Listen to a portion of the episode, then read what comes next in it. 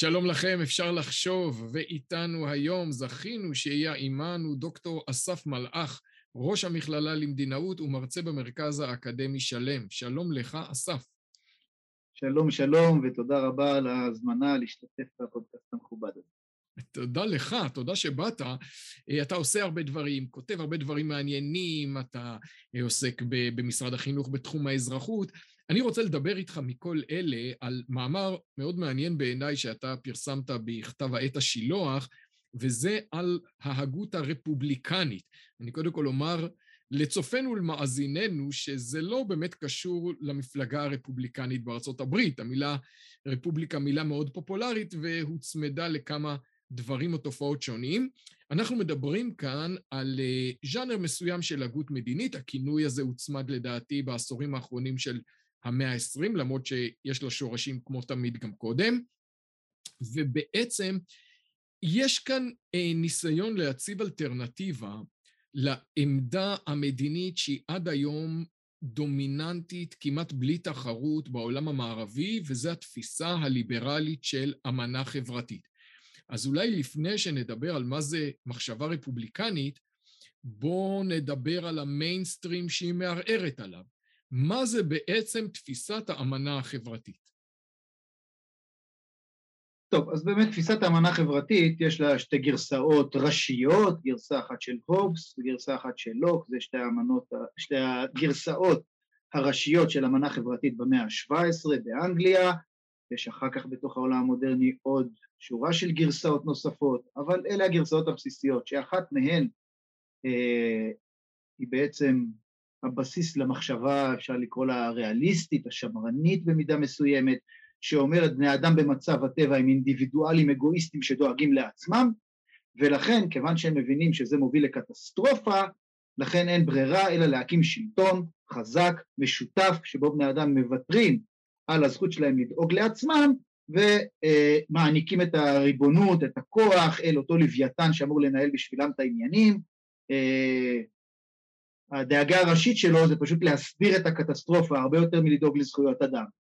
ולכן, כמו שאומר אה, אה, הובס, אה, אה, ריבונות היא טובה מאנרכיה, ולפעמים גם עריצות טובה מאנרכיה, כי המצב הטבע הקטסטרופלי זה הדבר הכי גרוע. לכן, גם אם בסוריה של אסד אי אפשר היה אה, להביע בחופשיות את דעתך, אבל היה אפשר לשלוח את הילד לחוג ג'ודו והיה אפשר ללכת למכולת. לעומת זאת, מתי שאתה אומר, אני רוצה זכויות אדם ואני עושה בלאגן ואני מפרק את הסדר, אז אתה מגיע לאנרכיה ולמיליוני פליטים והרוגים ופצועים וכן הלאה וכן הלאה. אז זה הגרסה של אמנה חברתית של הובס, שאומר אה, אוקיי, סדר וריבונות. הגרסה של אה, ג'ון לוק. והגרסה של לוק, אבי הליברליזם המודרני, היא הגרסה שאומרת לא, לא. גם מצב הטבע הוא לא קטסטרופה, גם מצב הטבע זה לא מצב שהאדם לאדם זאב. לא. גם במצב הטבע יש זכויות טבעיות, האל ברא את בני האדם כבעלי זכויות טבעיות, זכות לחירות, זכות לחיים, זכות לקניין, זה מצב הטבע. אלא מה? שיש בעיות, יש חריגים, יש אנשים שלא פועלים לפי אותן זכויות טבעיות, לפי אותו כבוד הדדי, אותו קוד אתי שנובע מן הטבע, ולכן כדי למקסם את השמירה על הזכויות הטבעיות, על מנת למקסם את השמירה על הזכויות הטבעיות, לזה נועדה המדינה. וממילא, ברגע שהיא חורגת מהשמירה על הזכויות, היא מועלת בתפקידה.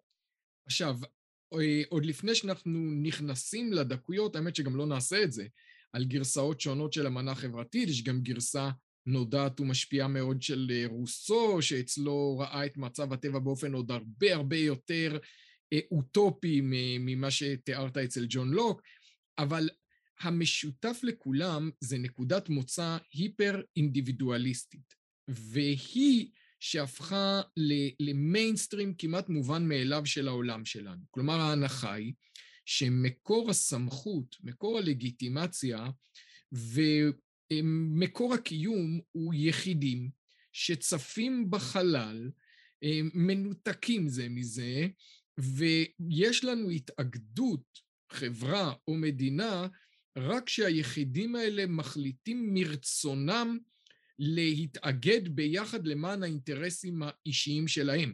ומי שנתן בעיניי את ההגדרה הכי טובה בימינו לאמנה חברתית, בלי שהוא התכוון, זה בכלל יהודי חרדי, הרב אברהם רביץ, שהיה חבר כנסת הרבה שנים מטעם אגודת ישראל, וכששאלו אותו האם הוא חושב שמדינת ישראל דבר טמא, הוא אמר לא, זה פשוט ועד בית גדול. ועד בית גדול זה הגרסה החרדית לתורת האמנה החברתית, לא חושב שהוא למד פילוסופיה מדינית באוניברסיטה, אבל האינטואיציה שלו הובילה אותו לשם, וזה מאוד מעניין איך פה הקצוות נפגשים, של המחשבה החרדית והמחשבה הליברלית. ועד בית גדול, זה אומר המדינה היא לא קולקטיב, היא לא מייצגת איזה קולקטיב, המדינה היא התארגנות של יחידים שמנסים למקסם את האינטרסים שלהם, וזה יכול להביא אותך לכל מיני מקומות, למדינה מאוד נוקשה וריכוזית, כמו אצל הובס, למדינה מאוד רכה וליברלית ומקפידה על זכויות כמו אצל לוק, למדינה פרוטו-קומוניסטית כמו אצל רוסו, אבל זאת נקודת המוצא. ועכשיו, איפשהו ב- לקראת סוף המאה ה-20 אתה רואה אי נחת בחוגים אינטלקטואליים מהתפיסה הזאת, שלא משקפת באמת את החוויה שלנו. אנחנו לא מרגישים שהמדינה היא ועד בית גדול. אנשים מוכנים להילחם ולמות בעד המדינה שלהם, והם לא מוכנים להילחם ולמות בעד ועד בית שלהם. ואנחנו רואים כמה ניסיונות חשובים ומעניינים לנסח אלטרנטיבה. ואלטרנטיבה אחת זה מחשבה קהילתנית, אה, שהייתה מאוד באופנה בשנות ה-80, אה, אולי היום קצת פחות לצערי, אני חושב שהיא פוריה מאוד. חלופה שנייה היא המחשבה הרפובליקנית. ובעצם, מה, בוא תגיד אתה, מה היסוד של המחשבה הרפובליקנית אומר, לפני שניכנס לדקויות או לזרמים שונים שיש בה? אז אה, באמת אני, אני רק אולי כבר אקדים את המאוחר ורק אומר, הזכרת את הקהילתנים, הזכרת את הרפובליקנים שאליהם תכף נתייחס בהרחבה, וגם נזכיר את הלאומיים. זאת אומרת, המחשבה הלאומית, אה, אה, ובעצם גם הזכרת את רוסו, זה אה, גם רוסו, בעצם אני לא הזכרתי אותו מכיוון שהוא בדיוק הוגה האמנה החברתית שבתוך ההגות שלו עצמה כבר היסוד הקולקטיבי עולה באיזושהי צורה. אז הוא, הוא מבלבל לנו את העניינים. אבל הוא בדיוק מביא אותנו לסעיף ב' שלנו, זאת אומרת, אל השאלה, רגע, רגע, אז מה האלטרנטיבות הקיימות, והצבעת על כמה מהן.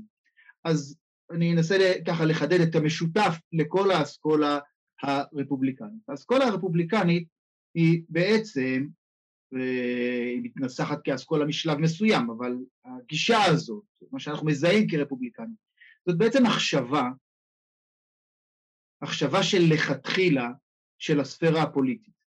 תשומת לב עמוקה לספירה הפוליטית, למקום שהיא משרתת בחיי האדם, היחיד, ובחיי החברה. זאת אומרת, זו תשומת לב שאומרת, שים לב, אולי ניקח את זה מהמקום הכי יומיומי, אנחנו נורא מתעניינים בפוליטיקה, מתעניינים במה שקורה, מתעניינים בחיי היחד שלנו, אז תמיד אפשר לנסות לעשות לזה איזושהי רדוקציה ולהגיד, כן, אני מתעניין במדיניות המיסים של הממשלה ובתוכנית וברפורמה החדשה וכולי, כי זה אולי בקצה ישפיע על השאלה של כמה נקודות זיכוי יהיה לי במס הכנסה, או האם יהיה לי הנחה במעונות של הילדים שלי או לא.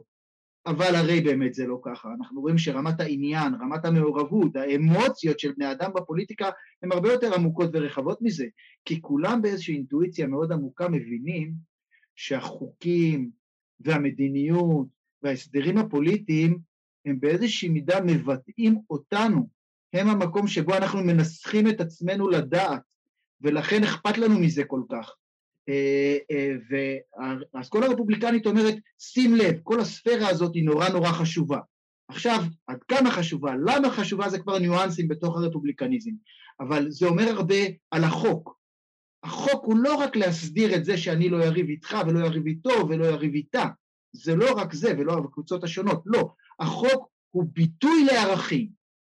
כלומר, בניגוד למחשבה קהילתנית, שאמרה, יש לנו גוף ראשון רבים, אנחנו לא יחידים בודדים, אבל הגוף ראשון רבים הזה הוא חברה אזרחית, הוא הקהילה שלנו. ההוגים הרפובליקנים אומרים, יש לנו גוף ראשון רבים, והוא המדינה שלנו. כלומר, מה שמייחד את ההגות הרפובליקנית זה חשיבות אה, דומיננטית מאוד של התחום הפוליטי, ואנחנו רואים הוגים רפובליקנים חוזרים פה באמת לעולם הקלאסי היווני-רומי, אנחנו מוצאים גם אצל היוונים, גם אצל הרומאים, בדגשים שונים, שבן אדם שרוצה להיות, מה שאבותינו שלנו היו אומרים מענץ', צריך להיות מעורב בפוליטיקה, כן? בובי קנדי, הסנטור שנרצח, היה נוהג לומר לאנשיו שהמילה אידיוט ביוונית, המשמעות הראשונה שלה זה בן אדם שלא מתעניין בפוליטיקה. הפוליטיקה נתפס כחלק ממה שאתה עושה כדי להיות בן אדם טוב, מתוך אחריות שלך, אה, מתוך אחריות שלך על הציבור. אה, ואתה ציינת... אולי אני אשלים, בנאום פריקלס, לאנקדוטה היפה הזאת אתה מביא, אה, בנאום פריקלס, אז פריקלס אומר, שהוא מדבר ככה בשבח האתונאים, בהספד שהוא נותן לאתונאים שנהרגו במלחמת הפלופנס בשנה הראשונה, אז הוא נותן את ה... את ה בשבח, בשבח אתונה ואומר, אצלנו לא מסתכלים על אדם שיושב בביתו בנחת כאדם שעשה את זה, אלא אדם שלא מעורב בפוליטיקה ובהוויה הפוליטית, אנחנו מסתכלים עליו ככלי שאין חפץ בו. זאת אומרת, אנחנו בזים למי שמוציא את עצמו מהכלל הפוליטי. עכשיו, וכאן אני רוצה לאתגר אותך. כלומר, אני אה, אני חושב שבאמת תורת האמנה החברתית, עם ההיפר-אינדיבידואליזם שלה, עם הפירור של הקולקטיב שלנו לכדי יחידים בודדים, היא פשוט לא הולמת לו את חיינו, לא את ההתנסות שלנו, לא את החוויה שלנו, היא לא פוריה. במובן הזה אני מסכים לגמרי לאי נחת שאתה מתאר ושהמחשבה שלך נובעת ממנה.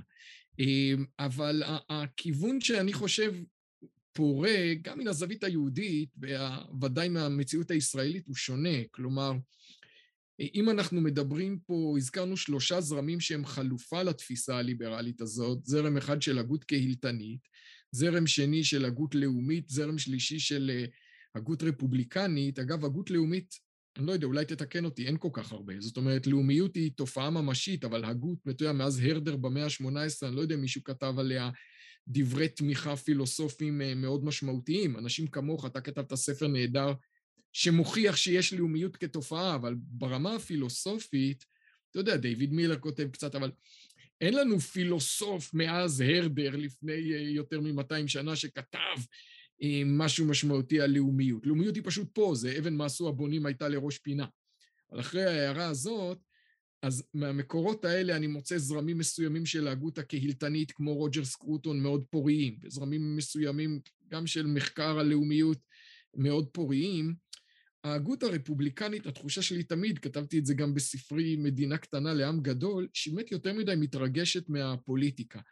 ולא סתם המקורות שהמצטטים זה או יווניים או רומאים.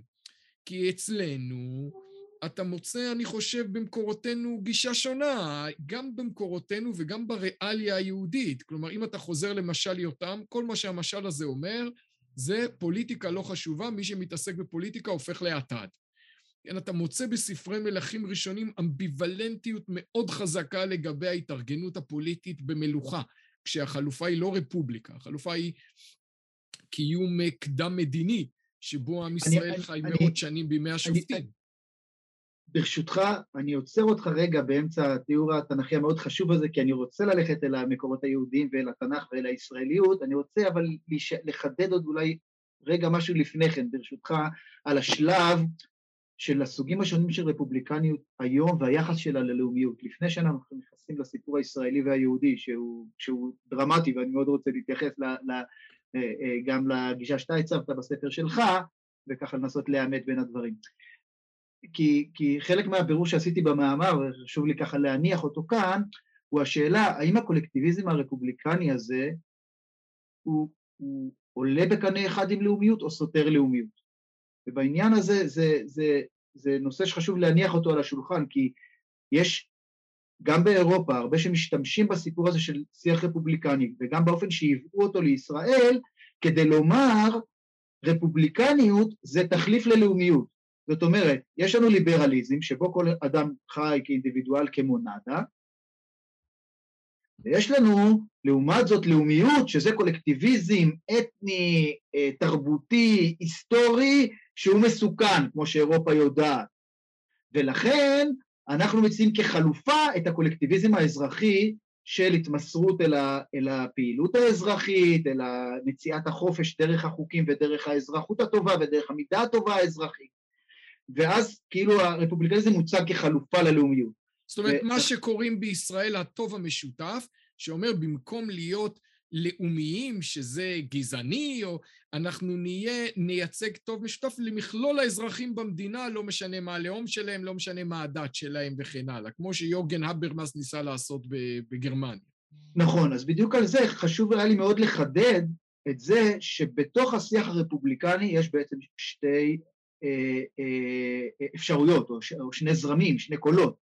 כל אחד שאומר, נכון, האזרחות והסיפור הרפובליקני אה, הפוליטי הוא תחליף ללאומיות, יש קול כזה שאבא שלו זה אריסטו, אבל יש גם קול מאוד מאוד משמעותי, ודאי בתוך העולם המודרני, שגדולי הלאומיים היו רפובליקנים, גדולי הרפובליקנים היו לאומיים. הצגתי בתוך המאמר את מונטסקיה, אבל זה נכון על רוסו, זה נכון על ג'פרסון, כולם הבינו את החשיבות של היסוד האתני או ההיסטורי או התרבותי כדי שתהיה רפובליקה טובה ואנשים יתמסרו אל הפוליטי, וגדולי הלאומיים כמו פיכטה, כמו מציני, כמו אחרים, הבינו שבשביל שהמדינה תצליח לעלות בקנה אחד עם שימור אתוס, לאומי, היסטורי, תרבותי, אתני, אתה חייב לייצר אצל, ה, אצל, ה, אצל, האזר, אצל, אצל בני, אותה, בני אותו לאום, בני אותה תרבות, יסוד פוליטי חזק והזדהות עם המדינה כמדינה, כספירה חשובה, כספירה של הפוליטי. אז אני, אני אומר שואל... את זה רק כדי לחדד את השלב הזה לפני שאנחנו עוברים לסיפור היהודי. בהחלט, ואני שואל למה. זאת אומרת, למה באמת כל כך חשוב העיסוק בפוליטיקה? אני חושב שאת הקולקטיביות הלאומית שלנו, אנחנו צריכים לנהל כמה שיותר נפרד מה, מהמרחב הפוליטי. כלומר, קודם כל, אם אני חוזר למקורותינו, גם בתנ"ך, אני לא רואה התלהבות גדולה מהפוליטיקה. הנביאים הם יותר גיבורים מאשר המלכים. המלכים הם די, די מצ'וקמקים בתנ"ך. ורוב המלכים הם, הם רשעים, אתה לא רואה הרבה טוב שהם עושים.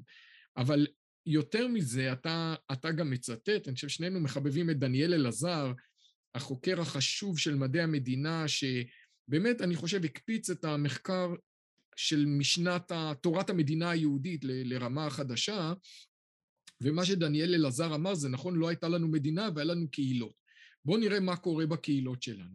והקהילות היהודיות התנהלו באופן מאוד לא פאודלי, מאוד לא דיקטטורי, מאוד בכיוון שאנחנו היינו קוראים היום דמוקרטי, והוא גם מסביר, אתם שואלים את עצמכם איך היה ברור לכל החלוצים שמגיעים לארץ שמקימים פה דמוקרטיה, זה לא בגלל שהם קיבלו את זה מארצות מוצאם, הם באו מרוסיה ופולין ותימן, לא בדיוק, ה, כן, ועיראק, לא בדיוק הארצות הכי דמוקרטיות בעולם, זה ברור להם הקהילות שלהם. הוא חקר ועשה עבודה יפה מאוד, מרשימה מאוד, הוא ותלמידיו, על המסורת הדמוקרטית של היהדות. אבל אם אתה מסתכל על הקהילות שלנו, לא הייתה, לא הייתה בהם הערצה לפוליטיקה. כלומר, מי שהיה נחשב בקהילה היה הרב, לא העסקן. עסקן היה בן אדם עם כוח, אז התחנפו אליו, אבל אימהות לא אמרו לילדים שלהם, כשתהיה גדול תהיה עסקן. הם אמרו לילדים שלהם, כשתהיה גדול תהיה, תהיה רב. העסקן נתפס, או הפרנס, או הגבאי, נתפס כאין אפס, אין ברירה, יש פה את הגויים הרשעים, מישהו צריך ללכת לשחד אותם בוודקה שלא יעשו פוגרום. אבל אני, אני, אם אני מתרגם את זה למדינה שלנו, הכיוון שבעיניי צריך בו לעורר את הקיום הקולקטיבי זה להגיד שכל קהילה תהיה יותר מעורבת במה קורה בבתי ספר שלה. אה, בקהילה שלה, יותר חופש לקהילות, לא שנגיד בוא אנחנו אה, נשפיע על שרת החינוך בכיוון, כן, ונכניס אנשים שלנו לזה שישפיעו על המפקח הזה כדי שמלמעלה יכוון את מערכת החינוך כך או אחרת. זה נראה לי, נראה לי שאנחנו צריכים לצמצם את התחום של הפוליטיקה, לא להעריץ אותה. טוב, אז אמרת פה דברים חשובים על עולם המקרא, על ימי הביניים ועל מצבם של היהודים בעת החדשה. אז אני אנסה להתייחס לכל אחד מן החלקים. אז ככה, לגבי המקרא, אה, יש קולות פרו-מלוכניים, יש קולות אנטי-מלוכניים במקרא, ובמובן הזה בהחלט אפשר להגיד גם מודל שלישי של מלכות ממותנת או, או רזה, זה שלושה מודלים שאנחנו מוצאים אותם במקרא, אה, ובהחלט המחלוקת הזאת נמשכת לאורך, אה, גם בתוך אה, העולם של חז"ל וגם בתוך העולם של הראשונים, עד כמה אנחנו בעצם, אתה ככה הבעת את דברי אברבנאל שאומר הנה באו המלכים שוב ממשיך קו מסוים בחז"ל, באו מלכים והפילו אתכם בחרב, ואפילו דוד, ואפילו שאול, ואפילו המלכים ושלמה, כאילו גם הצדיקים עשו כל כך הרבה רע, ולכן אה, אה, לעתיד לבוא, אומרים אותם אה, אה, חכמים אה, אה, מתוך חז"ל, למלכנו הראשון אנחנו מייחלים, השם אלוהיכם מלככם, אומר ישעיהו. לזה אנחנו אה, אה, מייחלים. אבל זה קול מאוד מסוים בחז"ל, אחר כך אה, אה, אה, אה, אברבנאל וכולי. אבל יש ראשונים אחרים, ובראשם הרמב"ם, אה, שאומרים, הסיפור, הספירה הפוליטית ספירה מאוד מאוד מרכזית, כמו שנמצא בצורה הבוטה ביותר בספר דברי הימים, את האמירה ששלמה יושב על כיסא מלכות השם למלך על ישראל, מלך ישראל הוא בעצם ביטוי וגילום של מלכות השם בעולם, אותו דבר הרמב"ם אחר כך יבטא את זה בצורה הכי מובהקת, כשהוא יאמר, המלך המשיח הוא מלך פוליטי, הוא נלחם מלחמות ישראל. המשמעות של הגאולה היא משמעות פוליטית, שתשוב הממשלה הראשונה לישראל. זה המשמעות של הגאולה, לעומת רבי יהודה הלוי, שאנחנו רגילים לציין אותו בתור ההוגה הרבה יותר לאומי מהרמב"ם, אבל במובנים מודרניים, אצל רבי יהודה הלוי אין פוליטיקה בכלל. לאורך כל ספר הכוזרי, מי שמוזכר באופן עקבי בתור המלך של עם ישראל, זה האל. ומלך ישראל כמעט כמעט שלא מוזכר בספר הכוזרי. אבל הרמב"ם, זה... הרמב"ם מצד שני היה מאוד ריכוזי מונרכיסטי, הוא לא חשב רגע, שכל אחד צריך לעשות. רגע, רגע, רגע, רגע, רגע, נכון. אז בראש ובראשונה, אבל הרמב"ם נותן לספירה הפוליטית מקום מרכזי מאוד, והוא אומר, בהקדמה לפרק חלק, נתאבו החכמים לימות המשיח משום שיהיה בו צדקת המלך וטובו. זאת אומרת, זה מלך שינהג בצדק בחוקים מוסריים, תהיה מדינה מתוקנת. לזה ייחלנו. אז נכון שיש לנו גם את הרמב"ם שאומר שנתאבו כדי לעסוק בתורה לימות המשיח, אבל נתאבו גם בשביל שיהיה לימות המשיח מלך אה, צודק שמביא חוקים מוסריים ומתוקנים לעולם. אז לכן, בסיפור הזה, במקורותינו אנחנו יכולים למצוא גם במקרא וגם בתקופת הראשונים קולות כאלה וקולות כאלה.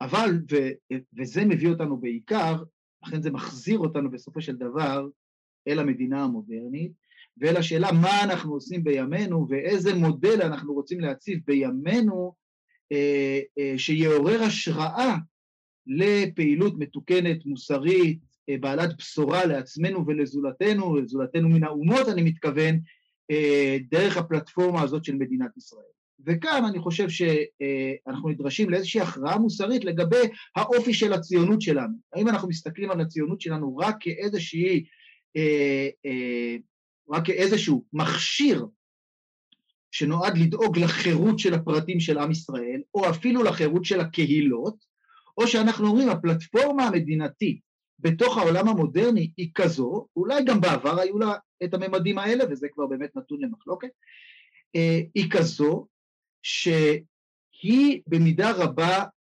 פלטפורמה מרכזית שמקדמת תיקון. היא מקדמת תפיסות מוסריות. אי אפשר להתעלם מזה, זה, זה גוף כל כך חזק.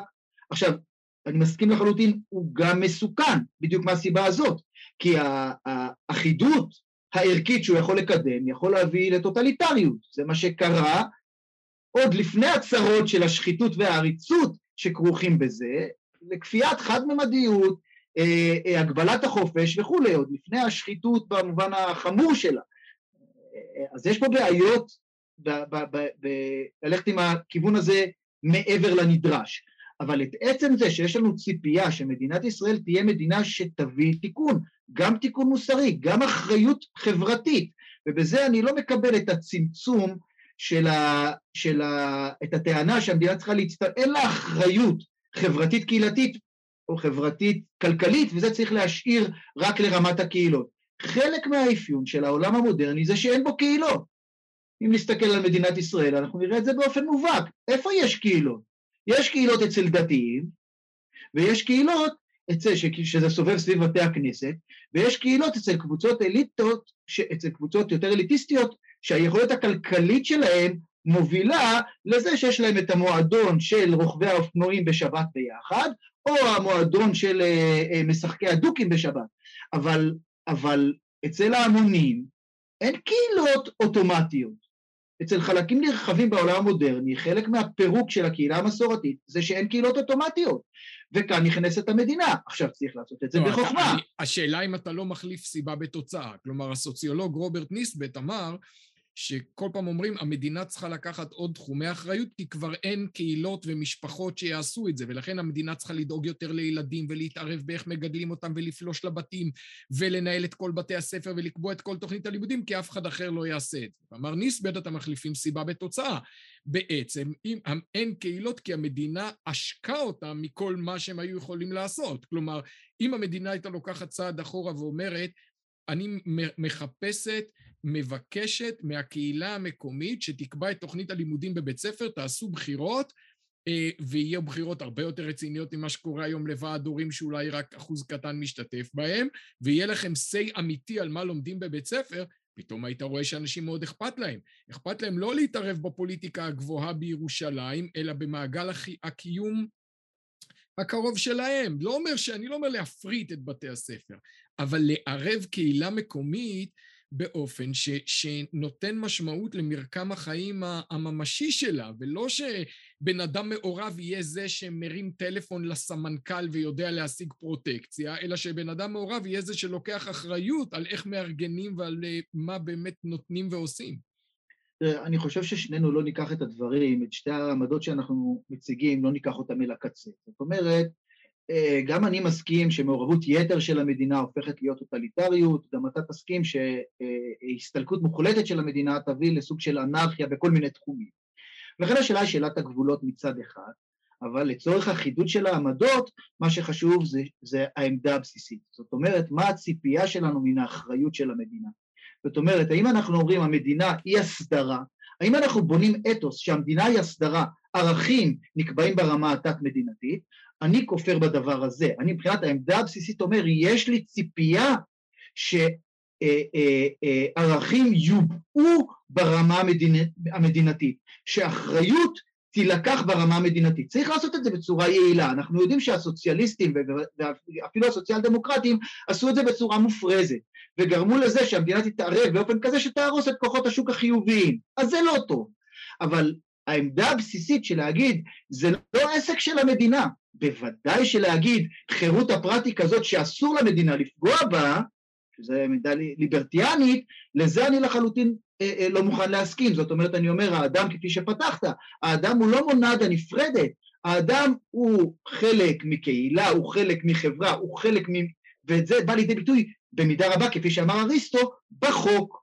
ולכן החוקים מבטאים אותנו, בואו נריב בכנסת, בין המפלגות השונות, מהם החוקים, ונחליט בהחלטה דמוקרטית שיכולה להשתנות אם תפיסותינו ישתנו, לגבי השאלה מה, מה, מה הם הגבולות של ערכים שונים והאיזונים ביניהם, וזה מתבטא בחוק שלנו.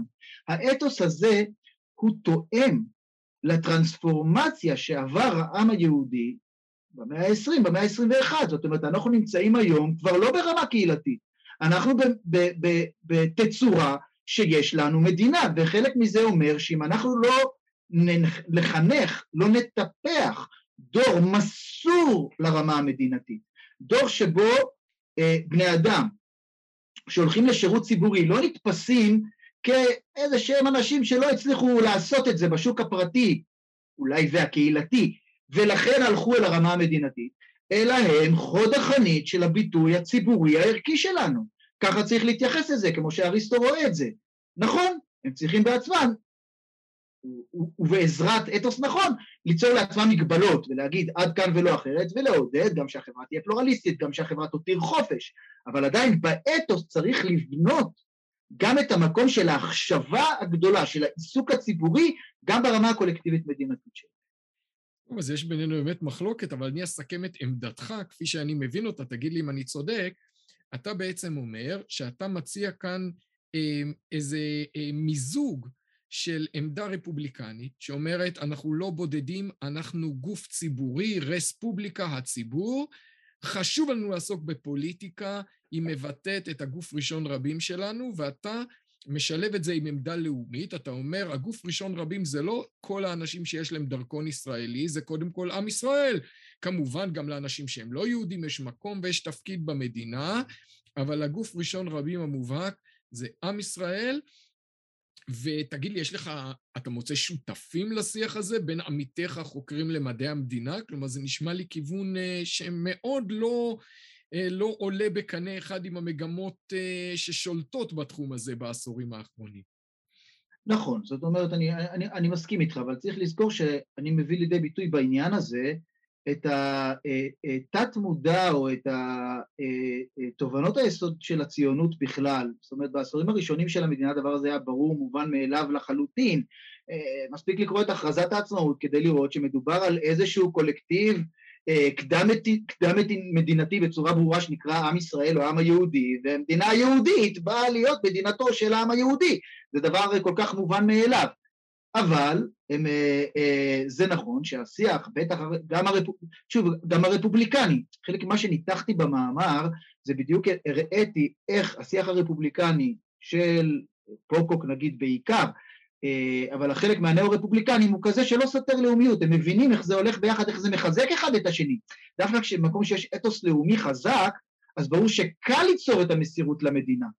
חלק מהבעיות שתמיד מנתחים את החברה הערבית, את, המדינות, את מדינות ערב, הוא בזה שבמסורת הערבית-מוסלמית יש מצד אחד מעגל זהות חמולתי שבטי, מצד שני כלל אסלאמי, אבל אין שום אה, אה, אה, מעגל השתייכות עמוק לסיפור הלאומי-מדינתי, ולכן יש שם מאבקים מאוד מאוד עמוקים ואין נאמנות רפובליקנית כלפי המדינה. זה חלק מהחולשה של מדינות ערב שנחשפה האביב הערבי, so called.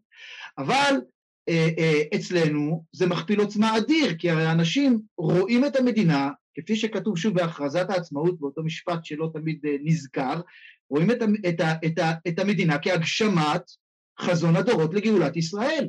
ככה אנשים זוכרים שהסבים שלהם, שמסרו להם את הסיפור, זה המדינה שהם הקימו. אז כל כך קל להגיד להם, אז בואו תהיו מסורים עליה, ולכן יש בישראל את ההתגייסות הזאת, את ההירתמות הזאת אל העניינים המדינתיים ואת המעורבות הפוליטית, זה קיים. צריך רק לנסח את זה, אה, אה, אה, ודברים שהיו מובנים מאליהם בעשורים הראשונים, היום על רקע המגמות המאוד מאוד אזרחיות, שבאות גם מכיוונים ליברליים וגם מכיוונים של פוליטיקת זהויות, צריך לתת להם שפה ופה. כן, כלומר, אני אתמול נתתי הרצאה לקצינים בכירים, אמרתי להם שאומרים היום שמגילת העצמאות היא טקסט מאוד מאוד פרוגרסיבי, תקראו אותה. אם היום מישהו היה מחבר את זה, היו אומרים לו שהוא לאומני. בניגוד למיתוס שהנשיא ריבלין הפיץ שיהודית ודמוקרטית בדיבור אחד נאמרו במגילת העצמאות, המילה יהודי מופיעה שם בהטיותיה השונות עשרים פעם, ספרתי, והמילה דמוקרטי לא נזכרת אפילו פעם אחת. ובעצם, כלומר, מה שאתה אומר, אני נותן שפה פילוסופית למפא"י, כלומר, מה שאתה מתאר כאן זה, אתה אומר, זה הממלכתיות של בן גוריון. בוודאי, זאת אומרת, גם באמת, אה, אה, אה, למרות שניר קדר ואחרים שכתבו על בן גוריון, כתבו את הדברים במפורש, לטעמי לא הדגישו את זה מספיק. זאת אומרת, אי אפשר להתחמק מזה שכשבן גוריון דיבר על ממלכתיות, הוא דיבר על ממלכתיות שכפופה אל הסיפור היהודי-לאומי. זה היה ברור לו ומובן מאליו, המדינה הזאת מבחינת בן גוריון הייתה ביטוי של המשיחיות היהודית, וצריכה לחתור להיות ביטוי של המשיחיות היהודית. אה, אה, כמובן שחלק מהמגמות שאנחנו צריכים לשים לב אליהן ולתת להן ביטוי, אה, וזה מה שניסיתי שוב, ואני מנסה לחשוב על הסיפור הרפובליקני גם מעבר למה שכתוב במאמר בכמה חיבורים אחרים או בכמה מאמרים אחרים שאני כרגע תוך כדי הכתיבה שלהם, זה בדיוק לנקודות האלה, לראות איפה בתוך המסורת היהודית אנחנו יכולים להבחין בין שלבים שונים. אני למשל מסכים שהספירה הפוליטית כמו שהגבת למה שאמרתי קודם על הרמב"ם. במקרא, יש מקומות שמחשיבים מאוד את המלך ואת החשיבות שלו ואת הביטוי של העם ואת, ה, ואת הכיוון הרפובליקני לצורך העניין בהדגשת המקום של העם ולא רק של המלך. אבל ספירה פוליטית מאובחנת אין במקרא, ויש בחז"ל. זאת אומרת, צורכי ציבור, המרחב הזה מופיע כבר בחז"ל, הוא לא, הוא לא נמצא במקרא. במקרא באמת הסיפור הוא סיפור דתי וסיפור של מלך שבא ככל העמים. אבל בחז"ל כבר אנחנו מוצאים אה, אה, אה, הרכבות יותר של היסוד הרוחני והדתי עם ספירה פוליטית מאובחנת. אז צריך לראות את השלבים השונים וההתפתחויות השונות של הדבר הזה, אבל בהחלט בעידננו הלאומי-מדינתי, או בתצורה הזאת של העם היהודי, יש מקום לא רק להתייחס אל זה כאל איזשהו מובן מאליו שאמור לשמור על החיים הקהילתיים שלא תמיד קיימים בתוך עולם מודרני, אלא אה, גם כדבר שהוא ביטוי, שהוא סמל, שהוא דבר שצריך לשאת את העיניים אליו, אל הסיפור המדינתי. אולי אני אגיד על זה רק עוד נקודה אחת, למה אני חושב שבזמננו זה כל כך חשוב.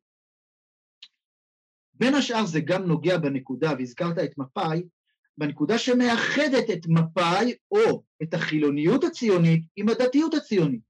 מכיוון שהמחשבה שה, שאנחנו, בוא נגיד אנחנו במובן הזה, העם היהודי, טרוד בה בדורות האחרונים, שחלק ניכר ממנו עובר חילון או עבר חילון בצורות שונות במאתיים שנים האחרונות, והציונות הייתה חלק, כמו שהרצל אמר, הציונות היא חזרה ליהדות עוד לפני שהיא חזרה לארץ ישראל.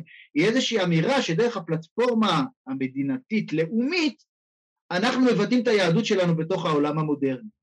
ואנחנו יודעים שחלק מהשיחה או החידוש או מהפכה של המקרא היא הזיקה שבין האלוהות, בין התיאולוגיה לבין הרובד המוסרי והרובד של התיקון המוסרי והפוליטי. זה חלק מהמהפכה של המקרא.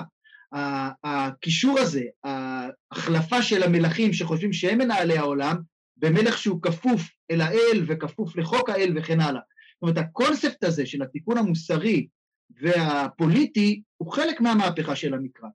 ועל רקע עולם מחולן, במובן הזה, השאיפה שהמדינה תהיה מדינה של צדק, לא רק מדינה של הסדרה, אלא מדינה שתביא בשורה של תיקון ושל מוסר, וכמובן יש הרבה מה להתווכח ולדון איך היא תביא את זה, אבל הציפייה הזאת היא ציפייה שהיא מאחדת צורות שונות של זהות יהודית מודרנית, דתית אורתודוקסית ועד חילונית, שיכולות אה, אה, להיות שותפות, אה, הזהויות השונות האלה יכולות להיות שותפות בציפייה הזאת שהמדינה תהיה מדינה של צדק ובזה תבטא המשכיות של הזהות היהודית המתמשכת. דוקטור אסף מלאך, כתמיד היה לעונג לשוחח איתך. תודה רבה שהסכמת לבוא לשוחח כאן, ואפשר לחשוב. רב תודות על ההזמנה ולעונג היה לי.